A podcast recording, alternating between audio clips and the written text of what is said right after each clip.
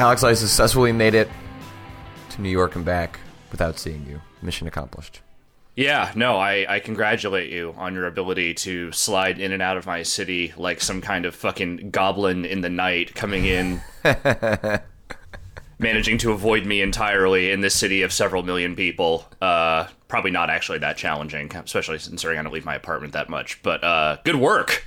Yeah, yeah. No, it was uh, it was a fun trip. I have not been to New York since I uh, was hired by MTV News way way back in the day uh, to be a uh, correspondent for them in San Francisco uh, for games, and even that trip was just come out, work in the MTV office, and Yeah. then leave, and that's all. Yeah. That's all I did. So I didn't actually see any of the city. I saw a little bit more of the city this time. I had a a moment.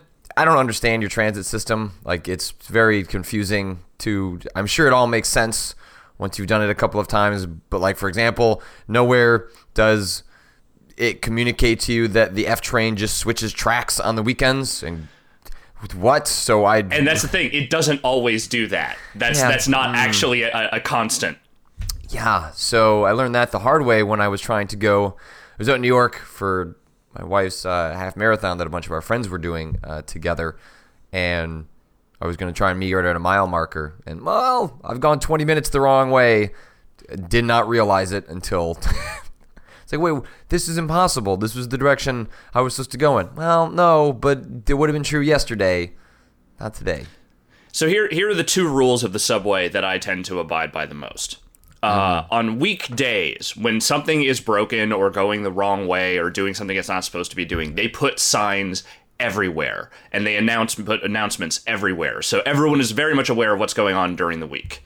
During the weekend, it is fucking chaos. It is lawless. Sometimes trains that you think are supposed to be running aren't running at all. Sometimes they're running on different lines, and the way like they'll put signs up sometimes for it. Other times they'll just kind of expect you to have looked it up somewhere, like on the internet or whatever, and they just don't bother doing it. And like they'll announce it like every six stops or so. They'll be like, "Oh, by the way, this is running on a totally different line, so you should probably get off and go back the way you came and go do something else." It's kind of a mess. Yeah, or and then there's other just I made a lot of other novice mistakes. So we had to go somewhere that was on on Broadway. There are there are two Broadways. One Yes. is in New York. One is in Brooklyn. And I Well, there's one in Queens too. I live on the one in Queens.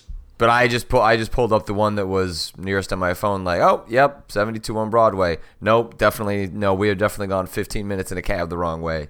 Yeah. Uh, Also, learning cabs will just straight up not take you places unless you threaten to call the cops. Also, interesting development. okay, that's that's a new one on me. Uh, you but They The- so in we were in Manhattan a lot. I had a friend out there, and uh, my wife had to get back earlier in the night because she had to rest before the race in the morning. And I guess the the cabs are legally obligated to take you to Brooklyn, but they don't Yes. want to take you to Brooklyn. yes. So, okay, maybe you don't need to take out your phone and like press the issue about you're going to call the cops, but you kind of have to press the issue because they don't want to take you there, It's just interesting. So the the way that they're trying to counteract that is that there are now two types of cabs. There are the yellow cabs, which operate mostly out of Manhattan and in the airports, mm-hmm. and then there are green cabs, which are regulated and managed by the exact same uh, agencies and everything, uh, but they're meant to operate primarily in the other boroughs, and they have to. They absolutely have to take you anywhere you want to go in the city, uh, regardless. Now, so if you get in a yellow cab in one of the other boroughs, they're still supposed to take you wherever you want to go. But by adding this green cab wrinkle to the equation, they're trying to deal with the fact that people, you know, some of the yellow cabs just don't want to take you to places like Outer Brooklyn or, you know, Bayside, Queens, or whatever. Uh, so they're trying to change that up a little bit, but you're never going to find those green cabs when you're in Manhattan. So you still have the problem when you're in Manhattan of get flagging down a yellow cab and being like, "I want to go to the Bronx," and they'll be like, "No," which is not really the way a cab is supposed to hmm. work. Yeah, and so my counter to that was, oh well, I'll just use, you know, Uber, except that everything is surged priced all of the time Yes, in New York. yes, it is. everything was bare minimum thirty five dollars. I was like, oh no. So Well, was- fair, was- that's about what you'd be paying for a cab most places, especially if you were not just going within Manhattan. Yeah, yeah. So either way, it was uh, Yeah. it was a lot of fun, and uh, I I want to get out there again soon. You know, like I was I was telling you before I came out that I want to make some sort of week weekday trip to try and see some live shows for some friends that are part of different uh, things that get recorded in New York, like the Colbert Show. So I, I will be out there again soon, and uh, it was cool. It was interesting. That city is overwhelming, though. It is very stressful.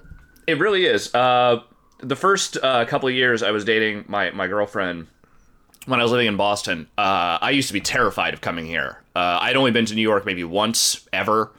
Uh, and I, I used to find the city incredibly overwhelming and intimidating. Having her uh, to show me around and to sort of guide me through the, the labyrinthine subway and, and figuring out the cabs and figuring out where everything is uh, helped a lot.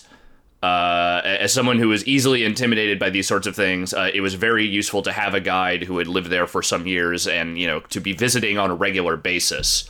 Uh, that kind of takes all the the intimidation factor out of it. Now it just seems like a really large city, like every other city, except that you know people are less likely to you know to mess with you because they're busy doing their own thing.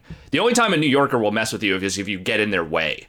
Like if you just stop in the street and you like impede them from getting around you somehow, that's when they'll they'll get kind of pissed off. Otherwise, no one's gonna fuck with you here. No one cares. we did, we had a moment we were getting on um, the subway line uh, the for the first time and I'm used to and so this is true in San Francisco this is true in a lot of cities that when you get on one side of the track and you realize you're on the wrong side if it's not as simple as, as you just like walking like a couple of feet to shuffle Right. over that you can usually like get up and then walk to the other side uh, to get to the platform you need to not, not the case several times in New York, as I discovered, where you'll slide. You know, often we were only using the the the, the subway every once in a while, so you get like a one use card. It's like three bucks. Then we realize we're on the wrong side, then have to go to the other side to do the swipe it again. We first time we told the lady, "Hey, we just you know we're out of town. We swiped in the wrong section." She just deepest, most hateful glare I've ever seen, and just but told us to go in through the emergency entrance and took our cards, but gave me a death stare that I have not seen in many a many a year. The MT uh, the the death stare of the MTA worker uh, is a very unique death stare. It's not one I've seen in any other uh, walk of life. There is a very specific loathing uh, of all humanity that I think is just inherent to the MTA training practices. Like, there's a video they show you that just explains why humanity is the fucking dregs, and you should never, ever, ever want to help them. Uh, so I'm sorry that you had to experience that. No, it's, it's, I believe this probably is what happens to everyone when they go to the New York for the first time. Is Yeah. is stuff like this, and it because you look at the map and it's just like it's it's uh, three cities basically, or you know multiple cities just kind of crammed together. I think, which is what leads to its labyrinthian, complicated Yeah. nature. Is just the fact that it's really not just one city; it's a lot of cities. Yeah, it's a lot of things all kind of mushed together into this weird like city state like entity that that sort of is the entire economy for this region. Uh, it's a very interesting place to live and be a part of. Uh, and next time you're here, I will uh, I will be glad to take you around so that uh, it, maybe things are a little bit easier. Perfect. So Yeah. did you did you play anything over the weekend? Uh, I did. Uh, before I get to that, though, uh, Mm-hmm. most of my weekend was taken up by uh, attendance of a, a live professional wrestling show in, in Manhattan. Uh, Ring of Honor, which is an independent promotion that's been around for many years, uh, was doing a show with New Japan Pro Wrestling, which is the biggest uh, promotion in Japan. Uh, they did a show. They did one in Toronto a week ago, and then they did one here uh, at the Hammerstein Ballroom. Uh, it was uh, they, they called it War of the Worlds, and it, it featured a bunch of the top talent from Japan, uh, people that I, I have watched recently, and also including a few people that I used to watch back in like the '90s when I was teen- a teenager that are still fucking kicking around.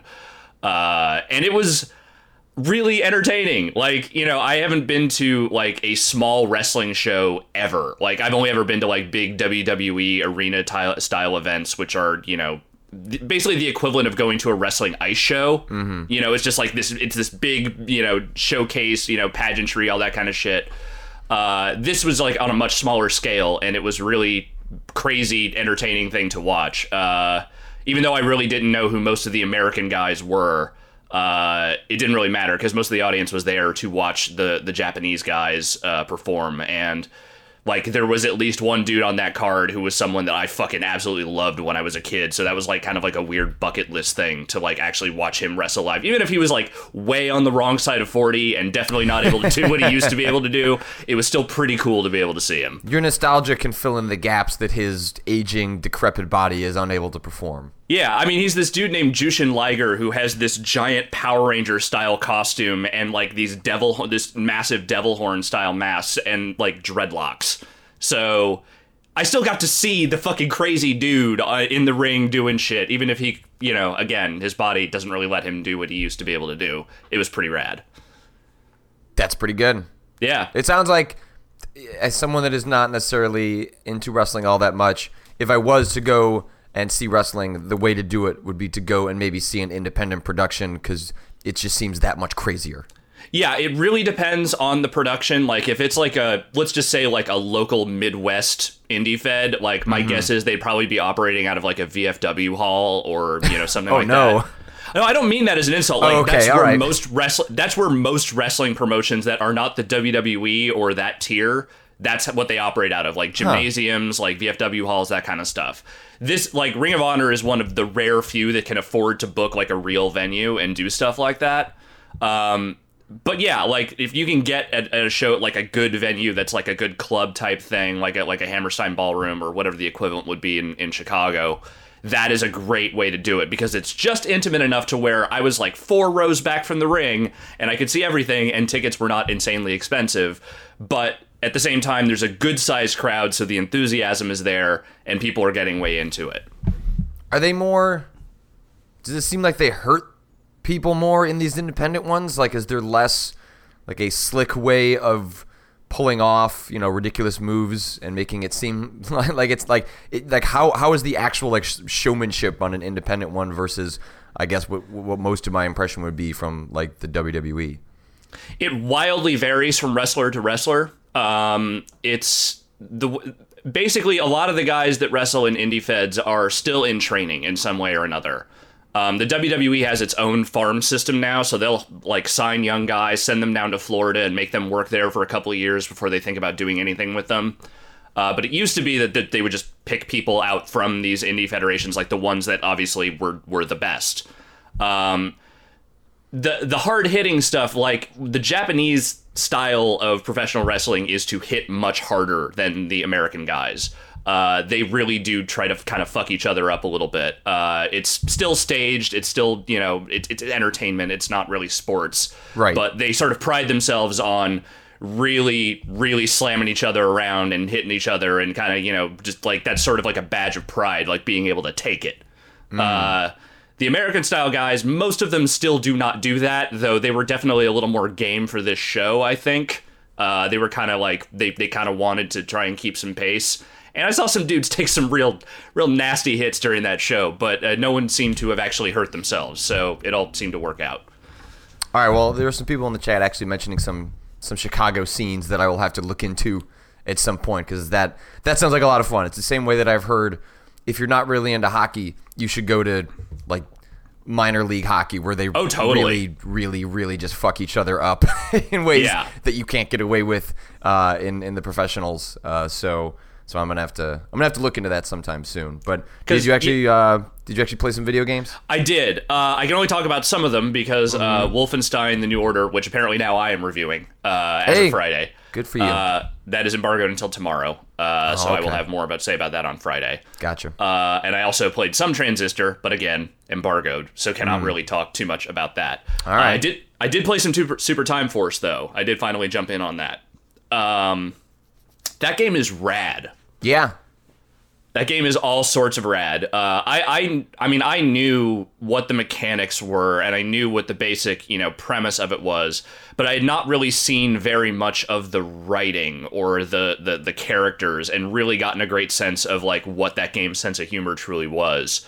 Uh, I was surprised and delighted uh, by just how fucking aggressively weird that game is, and and the writing of that game is. Yeah, the the writing is a little hit or miss. Uh, I, th- I think when it hits, it hits really well. When it misses, it sails pretty far. Of course, I don't like. I don't know why the commander keeps saying "LOL" over and over again. That that, jo- that joke it wasn't funny the first time. it just keeps pounding that one in the ground like the eighth or ninth time that he says "LOL." But yeah, that game feels like there. There are some games that feel very reflective of the studio culture that they are developed in. Yeah. And it really feels like the exposure I've had to Capy suggests to me that Super Time Force really does reflect a lot of the like weird developer culture at Capy itself. That seems totally believable. Uh, I only played through that first tutorial section and then one of the the uh, part of the one of the worlds after that. Uh, so I haven't gotten too deep into it, and maybe I haven't seen all the LOLs at this point, so it hasn't you know gotten the opportunity to drive me crazy yet. I do think it tries a little too hard sometimes, and Yeah. it- you know that's that's comedy. Then you know, I'm not I'm not trying to say that that you know that that's easy to pull off or that I could do any better, but uh, yeah, sometimes it just feels like the game when it's it feels maybe it's trying to be aggressively funny as Mm-hmm. opposed to just kind of letting it be. Um, and it just tries it a little too hard. But I think I think you're right that the game, when explained to you or shown in a trailer, you may think you understand how it works, but it's not a game that you really come to grips with how those mechanics work within that premise until you are actually playing it and having to lay out your strategies in terms of which characters you're picking. It was during that first boss fight, like the very first one, where you're just fighting that that that that asshole with the eye patch for the first time. Uh, where I it finally all clicked for me. Like I understood why this was all the way it was. Like like the all the pieces started to fit together. It's like okay, well if I put this guy here, then I rewind and put this guy over here, then I do this and that, and it's like I ended up like just smoking the dude inside of about ten seconds. It was fucking so satisfying when you actually get all the pieces in place and you are able to just totally obliterate some giant boss dude in a few seconds after a few rewinds like that that when that all comes together mwah, that is that is a beautiful thing to behold Well, yeah, it's it's really fun because as you're going through a boss, you know, it, it's to your advantage to try. You know, you'll run into mini bosses in each stage, and then you have sort of a, uh, a, a, an enormous screen filling boss at the very end, and you get you know you start out with a minute in order to take them out, but obviously you can rewind and you start with 30 continues essentially, where you can make 30 clones uh, over the course of that that minute and place them throughout that timeline however you want, Yeah. and you know as you're going through that minute and then realizing the different phases of the boss and realizing, okay, I need to remember that when this guy dies, I want to rewind and then drop, say, a sniper uh, at, you know, 25 seconds in because there are these little red pieces moving around that I, I are going to be much easier to take out with uh, the sniper because that means that I can set up the grenader you know, at 15 seconds and have him just focus on hitting the weak point over and over with his uh, special attack. And when you start realizing those layers over the course of that minute, and then once you've, you know, maybe put 10 or 15 clones down, and then rather than it taking a full minute to destroy the boss, you can do it in like seven seconds.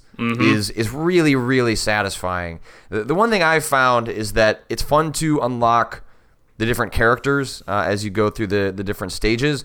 But I, I have found myself like quickly relying on only just a couple of characters and finding that some of the other ones, while they're funny, are not particularly useful. Like I, I haven't found any real good use for the shield guy.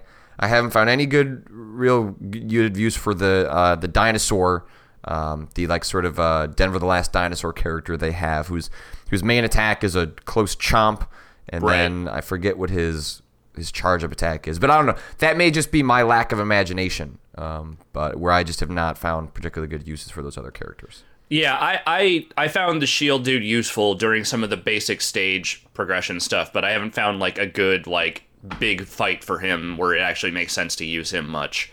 Uh, mostly, I'm just using the guy with the spread gun uh, through most things, and then I'm just adding other characters where necessary. Uh, it, you know, kind of into various uh, pieces. Uh, but yeah, I don't know. That game's super charming. Uh, I, I I found it quite quite funny for at least so far. Uh, I really like it is for a game that sounds incredibly complicated when you have to sit there and try and describe it to people. Uh, it's once it snaps into place, like that, it, it all makes perfect sense and it works. I'm surprisingly well. I thought.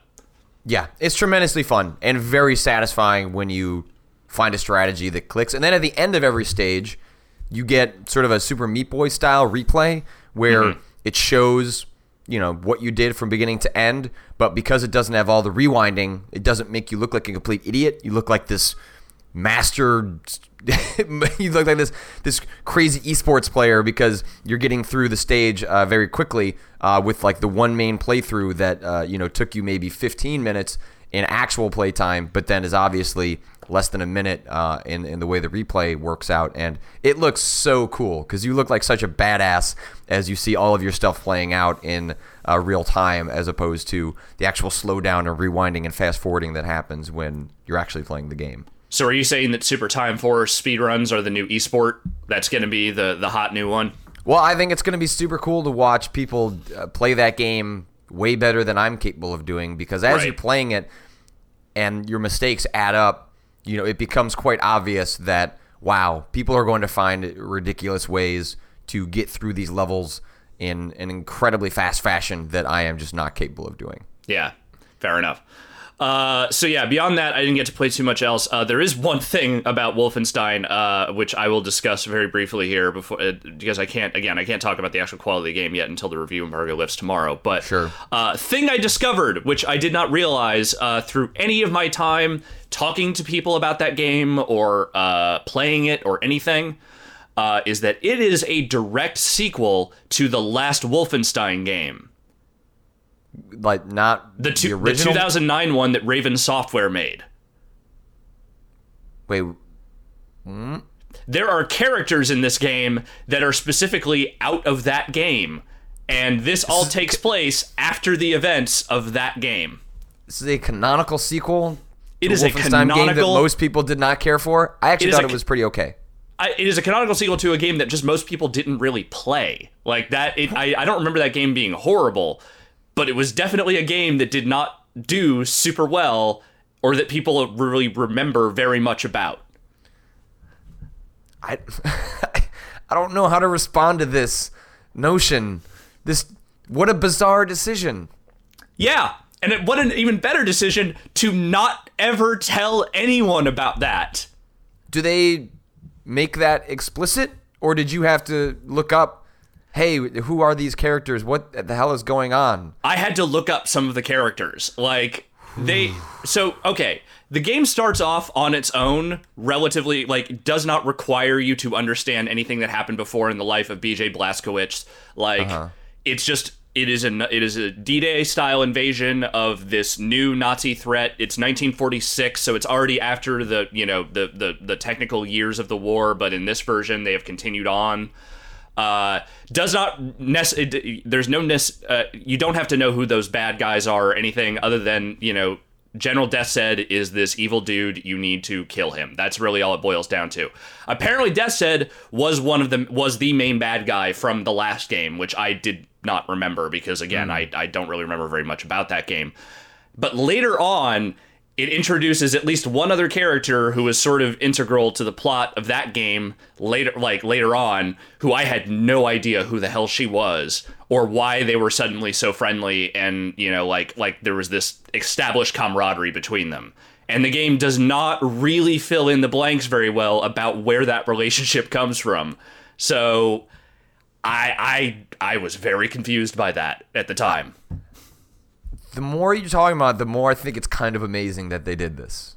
Yeah, it, it feels like they they liked it just enough to want to continue the story, but not enough to actively promote this game that Activision put out, you know, however many years ago. Yeah, I guess that's true. I guess that's true. That I mean, that makes a certain amount of sense. Just wow, weird, weird. But I actually, I liked that game. I don't know if I'd say quite a bit, but I did like it. It was an interesting. It was kind of open worldy, uh, which was you know certainly different than a lot of the big budget shooters that still come out, uh, in, in which they are, uh, you know, very handholdy and scripted and you know taking you from one side of the room to the other. Whereas Wolfenstein tried to do something a little bit different. Uh, I remember being surprised how much I liked the game. It was, you know, a, a Singularity quality, which no surprise coming from Raven, who you know also made that and was doing, um, you know, sort of the last of the B level takes on AAA games uh, before that stuff kind of got extinguished in the last couple of years. Yeah, and you know, I, like I said, I, I only played a little bit of that game. I don't remember a whole ton about it. I remember Jeff saying he thought it was pretty okay. Uh, and it's not that bothersome in the grand scheme of the story. Like, really, the story is just like, look, uh, uh, alternate historical Nazis have somehow won the war. You have to stop them. Go. You know, like it's not like there's a really intricate backstory and plot. Though there is some other stuff I would love to talk about, which I will unfortunately not be able to do until Friday. Okay. Uh, but you know, that was just a weird detail that struck me that I did not like. I, I remember I was looking up the wiki page for for that game last night, like being like, is this is this somehow tie into that? And and reading it over and going, oh my god, this character was this. Oh, they made a sequel and they didn't tell anybody. I can't believe they didn't tell anybody this was a sequel. Weird, because people are saying in the PAX edition of GameSpot's The Lobby, they like specifically said that game was considered non-canon. So, I. I'm at a loss, but now now you have made it so that uh, I'm going to try and find time to play some of that game before we reconvene again on Friday, so we can uh, so we can chat about it. Or maybe I'll just play the Raven Wolfenstein game this week. Yeah, you know, fuck, I don't know, man. It was just it's so weird. It's so weird that they did that. I I anyway, yeah. So that was that was my weekend. Uh, obviously, you were in New York. Uh, so. Yeah, I, I played a little bit of Tex Murphy last night, but not you know enough to to have anything to really say about the fact that there was more Tex Murphy, and I was all right with that. But uh, what did you bring on the plane with you? Uh, sleeping. Okay. And reading. So nothing to report. Nothing to report there. But there was a, a decent amount of news in between the, the last time that we chatted. Um, the thing that's got everyone talking today mm-hmm. uh, is the fact that uh, it seems like YouTube slash Google. Uh, YouTube is a subsidiary of Google, but obviously it would be Google ultimately paying the money uh, to purchase Twitch uh, for a rumored $1 billion. Uh, so the, the news has gotten a little more wrinkled as uh, the last 24 hours have gone on. Uh, Variety originally broke the news saying that Twitch was uh, going to be acquired by YouTube for a billion. Then the Wall Street Journal published a report this morning saying that YouTube is in very early talks to acquire Twitch. negotiations, according to the Wall Street Journal, are at an early stage and a deal isn't imminent and a number could not be uh, surmised. So it may it's you know you know at the end of the day, it seems like YouTube isn't interested, seriously interested in acquiring Twitch, but the nature of which where that deal might actually be at and the number they're going to arrive at, you know, may still be in flux. But either yeah. way, that is that is some huge news. I mean, that's a hell of a thing. Yeah, uh, I can't remember which report it was. Either the, I, I think it might have been the Variety one because the the Wall Street Journal one is behind a paywall. Uh, but it said that you know one of the things they're anticipating is a fight perhaps with the FCC because you know Twitch is sort of the number one channel in its space of of doing gameplay videos. YouTube is by leaps and bounds the the the leader in the the space of user created video. So combining those two things might lead to some antitrust inquiries that they will have to uh, find a way to suss out before that deal can go through. Um, so you know, it, it, it's not surprising that they're not actually at a deal yet, and that you know this, these things are all still very much in flux. That said, that would be a pretty blockbuster deal, and uh, I can understand a lot of people's trepidation about that deal going through. Uh, Twitch has its own set of problems that have been prevalent for years. You know, busted chat problems, uh, video streaming quality, like a variety of things that have never really been fixed. A company like YouTube coming in and buying that doesn't necessarily give them a lot of uh, reason to fix what's wrong with it, uh, so much as just kind of like let it continue to exist as it does uh, forever. Also, you know, YouTube, it, the community of YouTube, let's just say, is not the best thing in the world. So mex- meshing those two things together in in some respects would maybe be a little bit problematic. That said, you know, someday someone's going to buy that company. There's no one else like Twitch that's doing, you know, that streaming stuff on that level. Some company is going to come in and want a piece of that. Uh, it might be end up being a company far worse than Google and YouTube. Who knows? Uh, but that's probably going to happen somewhere down the road, right? Yeah, I mean, Twitch has openly talked about the fact that they've had difficulty scaling, and they continue their growth outpaces their ability to scale, which has you know led to quality issues on the service. But you know, St- Twitch has uh, a lot of buy-in with the community, which YouTube doesn't. Even though Yeah. YouTube, uh, I think as of December, had opened up its streaming to basically everyone, but nobody uses it.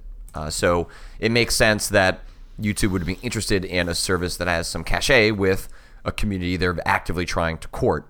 Uh, as far as the FCC goes, I, I say recent evidence showcases that I'm not too worried of that the FCC would necessarily think they're going to step in and regulate Yeah, this. Don't seem point. too interested in regulating a whole lot right now. Yeah. Uh, so my guess is if Google wants this to go through, Google will make this happen. Hmm. Uh, you know, hot on the heels of today, AT&T announcing they're going to buy uh, DirecTV. So consolidation is the norm. Uh, as much as I wish there was this was a government agency that was going to do its job, uh, maybe that is a separate conversation. But I don't I don't consider that to be a major hurdle uh, Right. as much as I worry about what do things like content ID matching mean for a service like Twitch? Right. Uh, content ID matching has been an enormous problem uh, for uh, streamers that archive their stuff on YouTube. What happens when does content ID then get meshed up with live stuff? Yeah. Like, would we see Twitch plays Pokemon brought down in real time uh, because uh, that's that you know that technology exists on Google's end, and then would I have to imagine be employed on the Twitch end, and that seems potentially disastrous for exactly what the kind of uh, community that Twitch has built up on its service, and that Google would be very quick to be able to take down with something like Content ID. Yeah, and I mean a, a- prime example of that is you know video game championship wrestling. Like the the I did an interview with him and I was asking him about some of the stuff because a lot of the things he does, you know, obviously the the game itself and like the likenesses of characters like that's a gray area because you're just using created characters but he also uses licensed music in a lot of those cases like songs from actual video games uh, the occasional real you know rap song or something you know interspersed as a theme song or something for a match like that's a big part of the presentation of what he does uh, and you know the fact is he's not making much money off of it so it doesn't really uh, tie into that necessarily but if you're having those kinds of checks for any stream that's going live his stream would be totally fucked if he tried to use any of that stuff because it would immediately be flagged for any number of different reasons Yeah. So uh, you know, for me, I'm I'm like I'm with you that Twitch was going to be acquired at some point. They did not seem to be in a position to scale the way they want to, especially you know being integrated with Xbox One and PlayStation 4. So it's a matter of who was that partner going to be, what is the nature of that relationship, and you know, you only have to look through Google's history of acquisitions to get a pretty chilly feeling about what would happen as a result of this. Uh, the company has a large habit of doing talent acquisitions in which they just buy up a company in order to integrate the people into its own businesses. Um, so w- it's hard to imagine that's would be their plan with Twitch because the name Twitch carries a lot of weight, and it really feels like they're buying you know, you know, the same way that when Facebook bought Instagram, it's buying users, and that's what YouTube I think would be doing with uh, Twitch would be buying a community and users and a name. It's just a matter of what do they choose to do with that, how much of their own internal policies get pushed on that. You see that with Facebook when a per, a, per, a company is purchased by Facebook, their privacy policies soon change to be in line with what Facebook uh, wants them to be. It wouldn't surprise me if Twitch policies were changed to be more in line with the fact that YouTube is a huge company that is aligned with a lot of corporations that have a vested interest in copyrighted content on their service. So Yeah. what happens there remains to me to be the biggest hurdle and I don't know does this mean a big exodus to Ustream? I, you know I'm not sure what what happens from there but I would not be surprised if this quickly backfired on Twitch if not handled delicately and opened up a space uh, for a competing service to come in and take a lot of the speedrunners and you know people doing like the you know the wrestling uh, streams uh, where they can get away with stuff that's a little bit more in the gray area. But I would argue forms the backbone of why people were interested in this service and have remained a part of this service.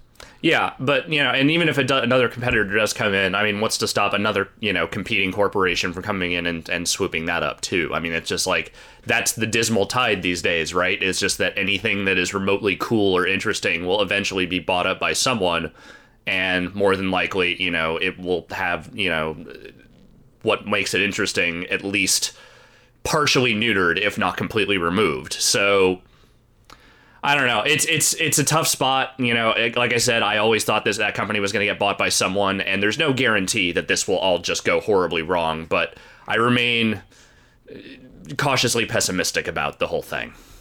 Yeah, yeah. It's it. You know, even if it's part of the reality of that Twitch becoming the service that it wants to become, um, it you know, it would be a real shame if getting there, you know, ends up killing the groundswell of support that is going to you know that's going to allow an acquisition like this happen in the first place. Yeah. Uh, yeah. So you know we'll see. It's not a confirmed report. I suppose it's possible that these talks break down. You know this news breaking early enough. If users don't like what they're hearing, you know mm-hmm. it's certainly possible that uh, vocal uh, directed action at uh, both Twitch and uh, YouTube could result in you know changing policy as a result of you know as these negotiations go on. So you know this is this is where people should make their voice heard about an acquisition like this uh, because you know I, I, think as we've seen in the past it, it can result in, in real change. I'm not sure if it can save the service if certain things are enacted but you know if there ever was a time to speak up uh, it is in the next couple of weeks when these negotiations are taking place. Indeed. Uh, right after we uh, finished uh, our live show on thursday they announced far cry 4 yeah they did. In the middle of a they uh, Ubisoft had a uh, fiscal call and just in a PDF was, "Hey, Far Cry 4 is coming out November 18th." And then very quickly after that, there were websites and blog posts that went up, but it was a fairly funny way for a game to be announced that is, you know, a big budget, big sequel, uh, just sort of snuck into a PDF as opposed to the bombastic way that most games are announced these days.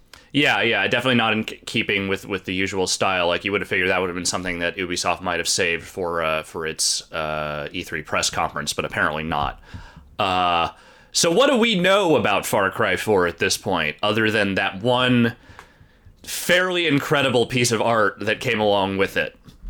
Yeah, yeah, that art is something else. Mm-hmm. Uh, some, certainly some problematic elements potentially in there, especially given some of the problematic ways that Far Cry 3 handled race and uh, yeah. uh, things of that nature. But hard to know or say much more about that till we actually know the the nature of Far Cry 4 itself, which we'll know more soon because it's going to be at E3 and it comes out in November. But uh, well, it's taking place in the Himalayas, mm-hmm. and it's going to be more Far Cry. So I liked Far Cry 3. I had a lot of problems and reservations with its story but I enjoy. I thought they they made a really fun open world game. Yeah, and I would play another one of those in November. I think that was a game where I liked the open world part of it a lot, and I really didn't like most of the pieces they put in there uh, for you to mess around with. Uh, I think that it, it was it was a great concept, marred by the fact that it just the, the I never I I don't care if they call it satire now, whatever. I didn't like the writing in that game. I didn't like the characters. I didn't enjoy anything about the the, the storyline stuff. But I, you know what? It kept me playing on the strength of the open world stuff. So they can find a way to do that again. Damn them all to hell. I will probably still play their game. Yeah, yeah. It'll you know I highly recommend for people want to have a little bit more of a sense of what we're talking about in terms of the uh, lapses in logic uh, in in the writing. There's a rock paper shotgun interview from uh, around the time of Far Cry 3's release, in which uh, the the main writer, who also wrote Child of Light, uh, tries to defend or you know d- discuss more thoroughly uh, some of the choices made in uh, Far Cry 3, and I think the reason you are seeing people already start to criticize the artwork in Far Cry 4, even if it doesn't tell us too much about the tone of that game, is that the way Far Cry 3 you know, handled uh, race and, and things of and, and that nature that nature uh, does not bode well for Far Cry 4. So it makes sense that people would maybe start a little bit negative uh, because Far Cry 3 certainly uh, gave us that expectation. But it certainly had its problems.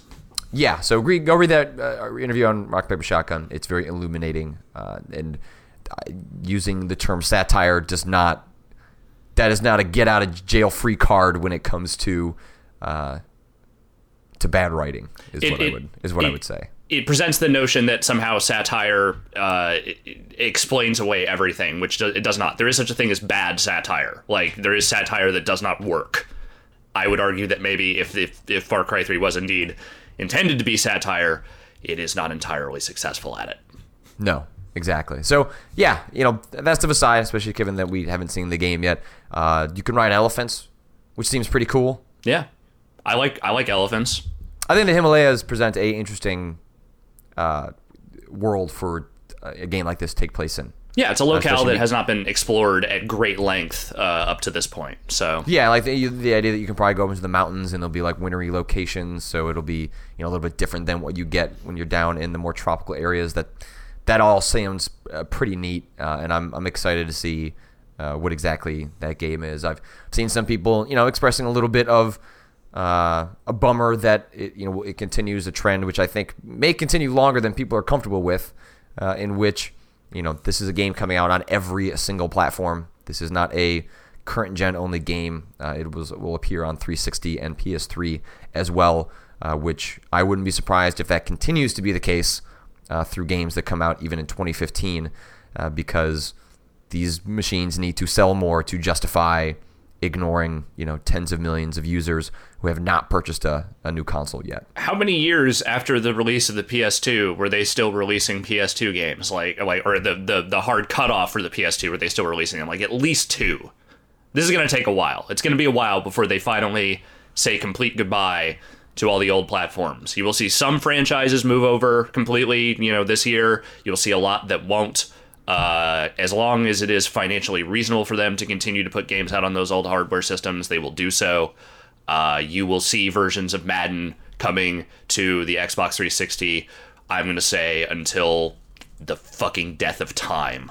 Uh, at the, at this rate, Yeah, yeah. I, I it's hard to imagine, you know, a company like uh, Ubisoft who is interested in max profits.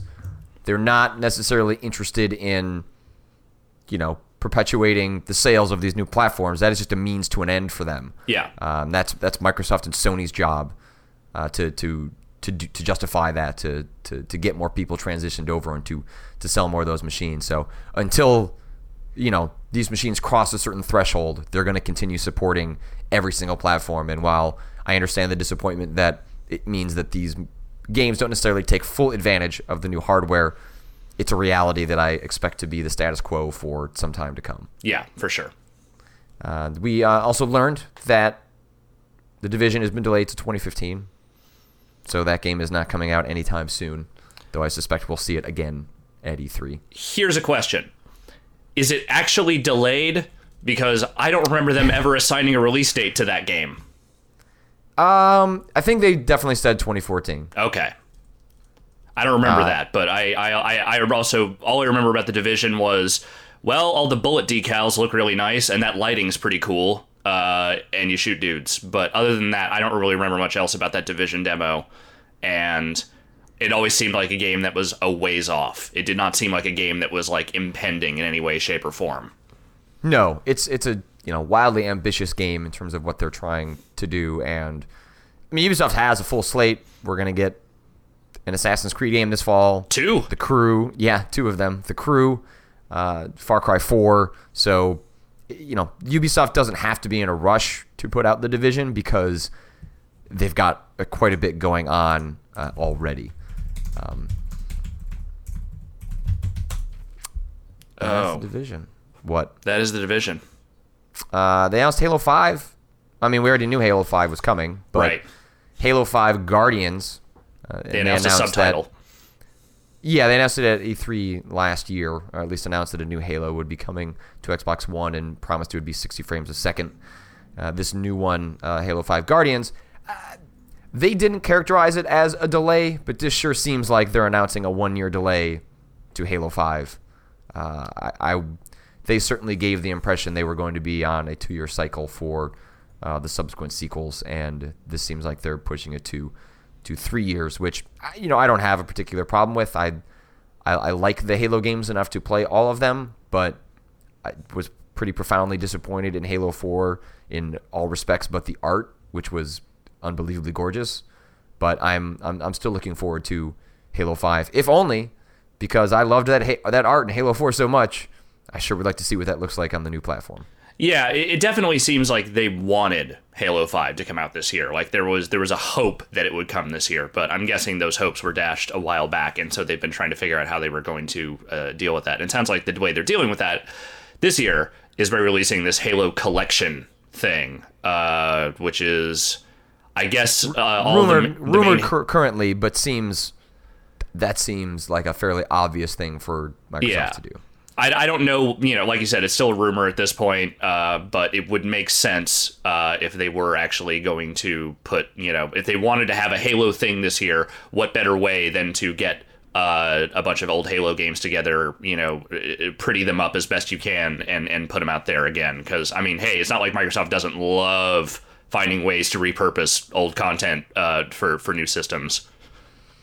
I gotta say, though, I hope this rumor is wrong about a specific detail, which is okay. that they're calling it the Master Chief Collection, and it's not going to include Halo 3 ODST.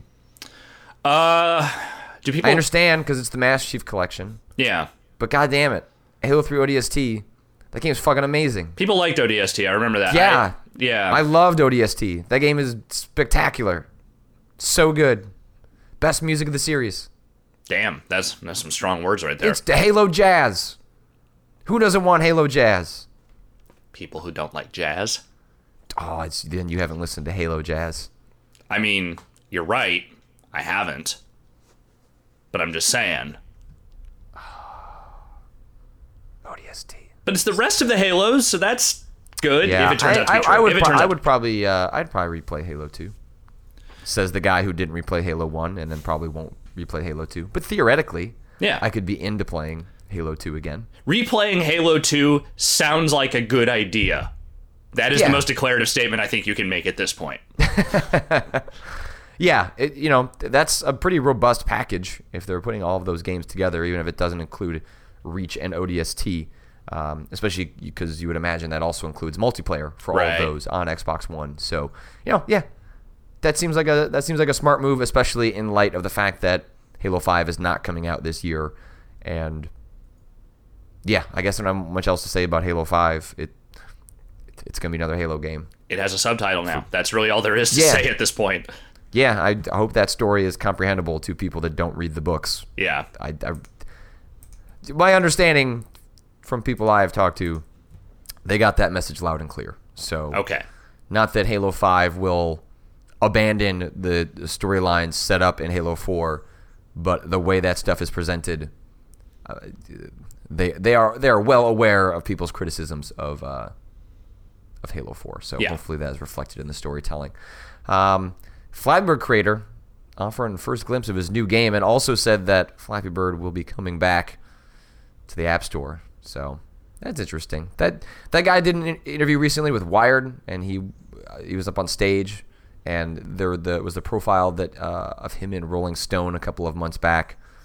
He's a real interesting dude. Yeah, I hope this does not lead to a whole new cavalcade of death threats for him, uh, because that's that's getting pretty tired. I would have to imagine. Yeah, yeah. I mean, I think you know the moment on Flappy Bird has kind of come and gone. Yeah. My guess is when it comes back, it will blip, and it will probably continue to be a mainstay of, you know, the iOS and Google Play platforms, but it being a cultural phenom, you know, that moment passed. He just happened to remove the game from the store while that moment was occurring. Right. Right.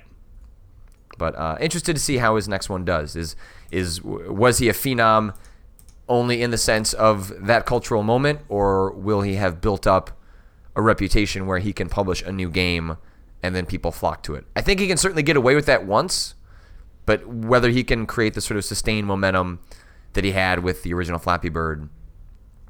Not so sure about that. Yeah. Not so sure about that. I'm going to listen to the ODST soundtrack all today. You're kind of making me want to, though. I don't, I don't, I don't even really like Halo music to begin with, so I don't know why I suddenly want to do this. Just add a saxophone.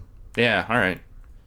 Like Baker Uh, Street, but with Halo. Yeah, okay. Yeah, exactly. Yeah. Uh, Microsoft working with Rare to determine what's next, and then there's a rumor, uh, a report out earlier today that says part of that is laying off a bunch of their staff because uh, Kinect Sports flopped. No one cared, Yeah.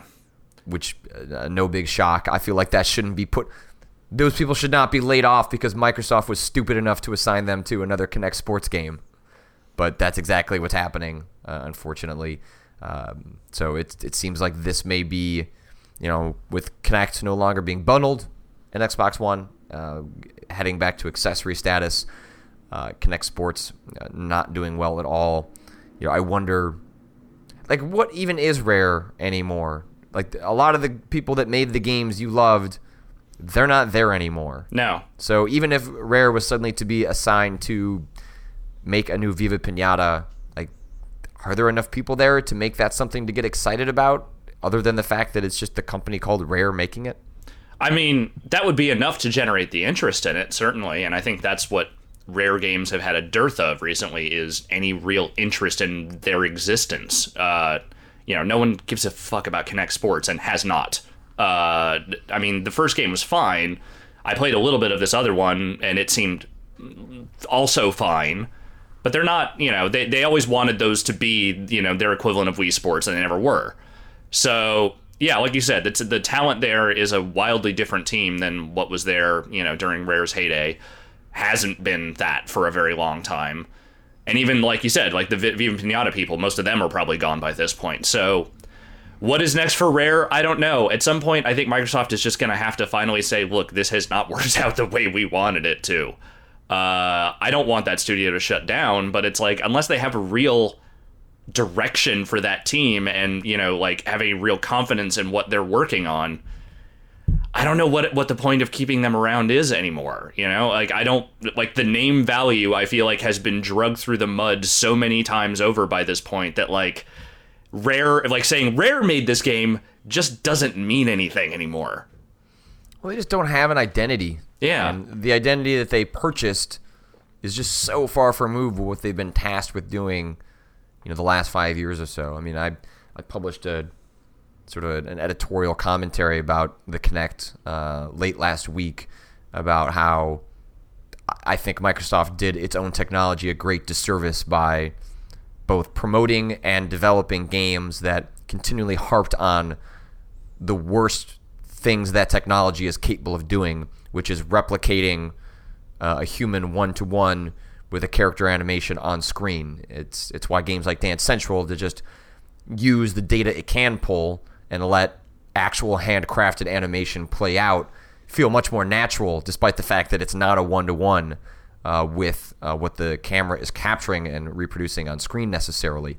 And I think Rare is you know, ground zero for exactly that wrong approach. Uh, whereas, you know, had Microsoft allowed Rare to maybe go a little wild with, like, if, they, if their fate was to make Kinect games, they got tasked with making the hardest games to make for Kinect because that technology was just not made to do that. It was just not made to do the things that Kinect Sports was asking, which is why it just seems so ridiculous Yeah. every time they tried to do it. Yeah. Like it would work in very it, it worked in trailers and then the moment you actually did it in practice, it hardly worked the way you wanted it to and it's because they just kept banging their head against this idea that the technology would allow them to do this thing and it just wasn't capable of doing that. It was not capable of doing that and yet they tried over and over to do it. it it's telling how misguided Microsoft was about a lot of this stuff because someone who shall remain unnamed uh, asked me after I went and saw the new Kinect Sports. Uh, afterwards, he's like, "Hey, so what did you think of this?" Because when we were uh, we were showing it, uh, we kept asking a lot of questions, and nobody really had anything to say about it. Like it, nobody would give a real opinion. No one would really say anything. Like everybody just kept, you know, pretty much stone faced the entire time we were doing demos for this. And people were kind of understandably concerned. Like, what does this mean for this?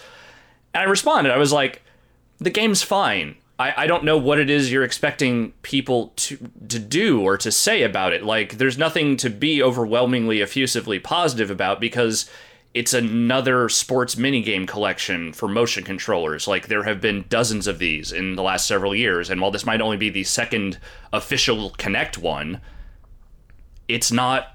It's like what what what what does what does Microsoft think these games are? You know, like what are they expecting people to? How are they expecting people to react to them? Apparently, they expected a lot more. They really thought that people were going to latch on to these things and you know make them the sort of the Microsoft equivalent of you know Wii Sports or whatever. And I guess they were genuinely surprised when people did not react that way to them. It is hard for me to imagine the original Kinect, which was a huge success for Microsoft, and my understanding is delayed their plans to even transition to a new console because it did as well as it did.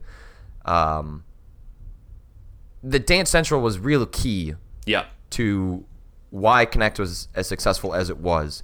And I find it deeply unsettling that they didn't even take away the right lessons from the piece of software that allowed Kinect to take off in the first place. Now, certainly the voice control and some of the gesture stuff, you know, got them buzz. You know, it made for a good, you know, like, you know, Good Morning America, Today Show demos. But at the end of the day, Dance Central seemed to be the only piece of software developed for that device, or one of the only ones. You know, Double Fine made some toy box things uh, that understood hey here were the limitations of what this can do how can we make something that takes advantage of it with with with making sure the limitations are masked by the game design Right. whereas Kinect Sports Kinect Sports whatever the new one was Resort Yeah. or whatever Rivals. it's called Rivals uh no that was Wii Sports Resort Yeah.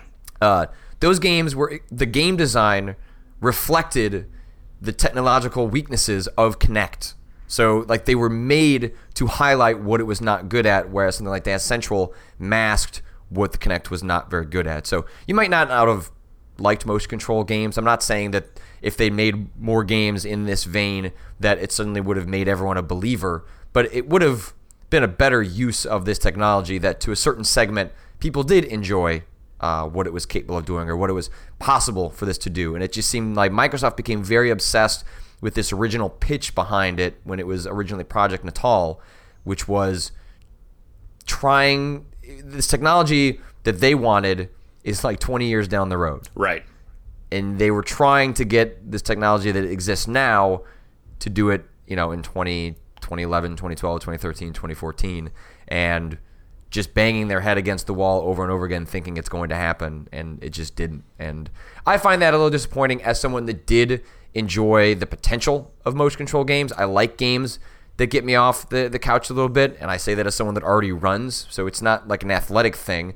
I just I like the act of physical play, mm-hmm. and it's why I think Johann Sebastian Joust is such a cool game. You know, I I thought Kinect could enable some more of those experiences, and it just seemed like Microsoft was interested in subsidizing development of games that didn't take advantage of it in ways that made a lot more sense. Well, and if I recall correctly, uh, Microsoft used to hate it when they when Harmonix would say things like, you know, yeah, we're working around the limitations of the system because they never really wanted to acknowledge the fact that that system had those kinds of limitations.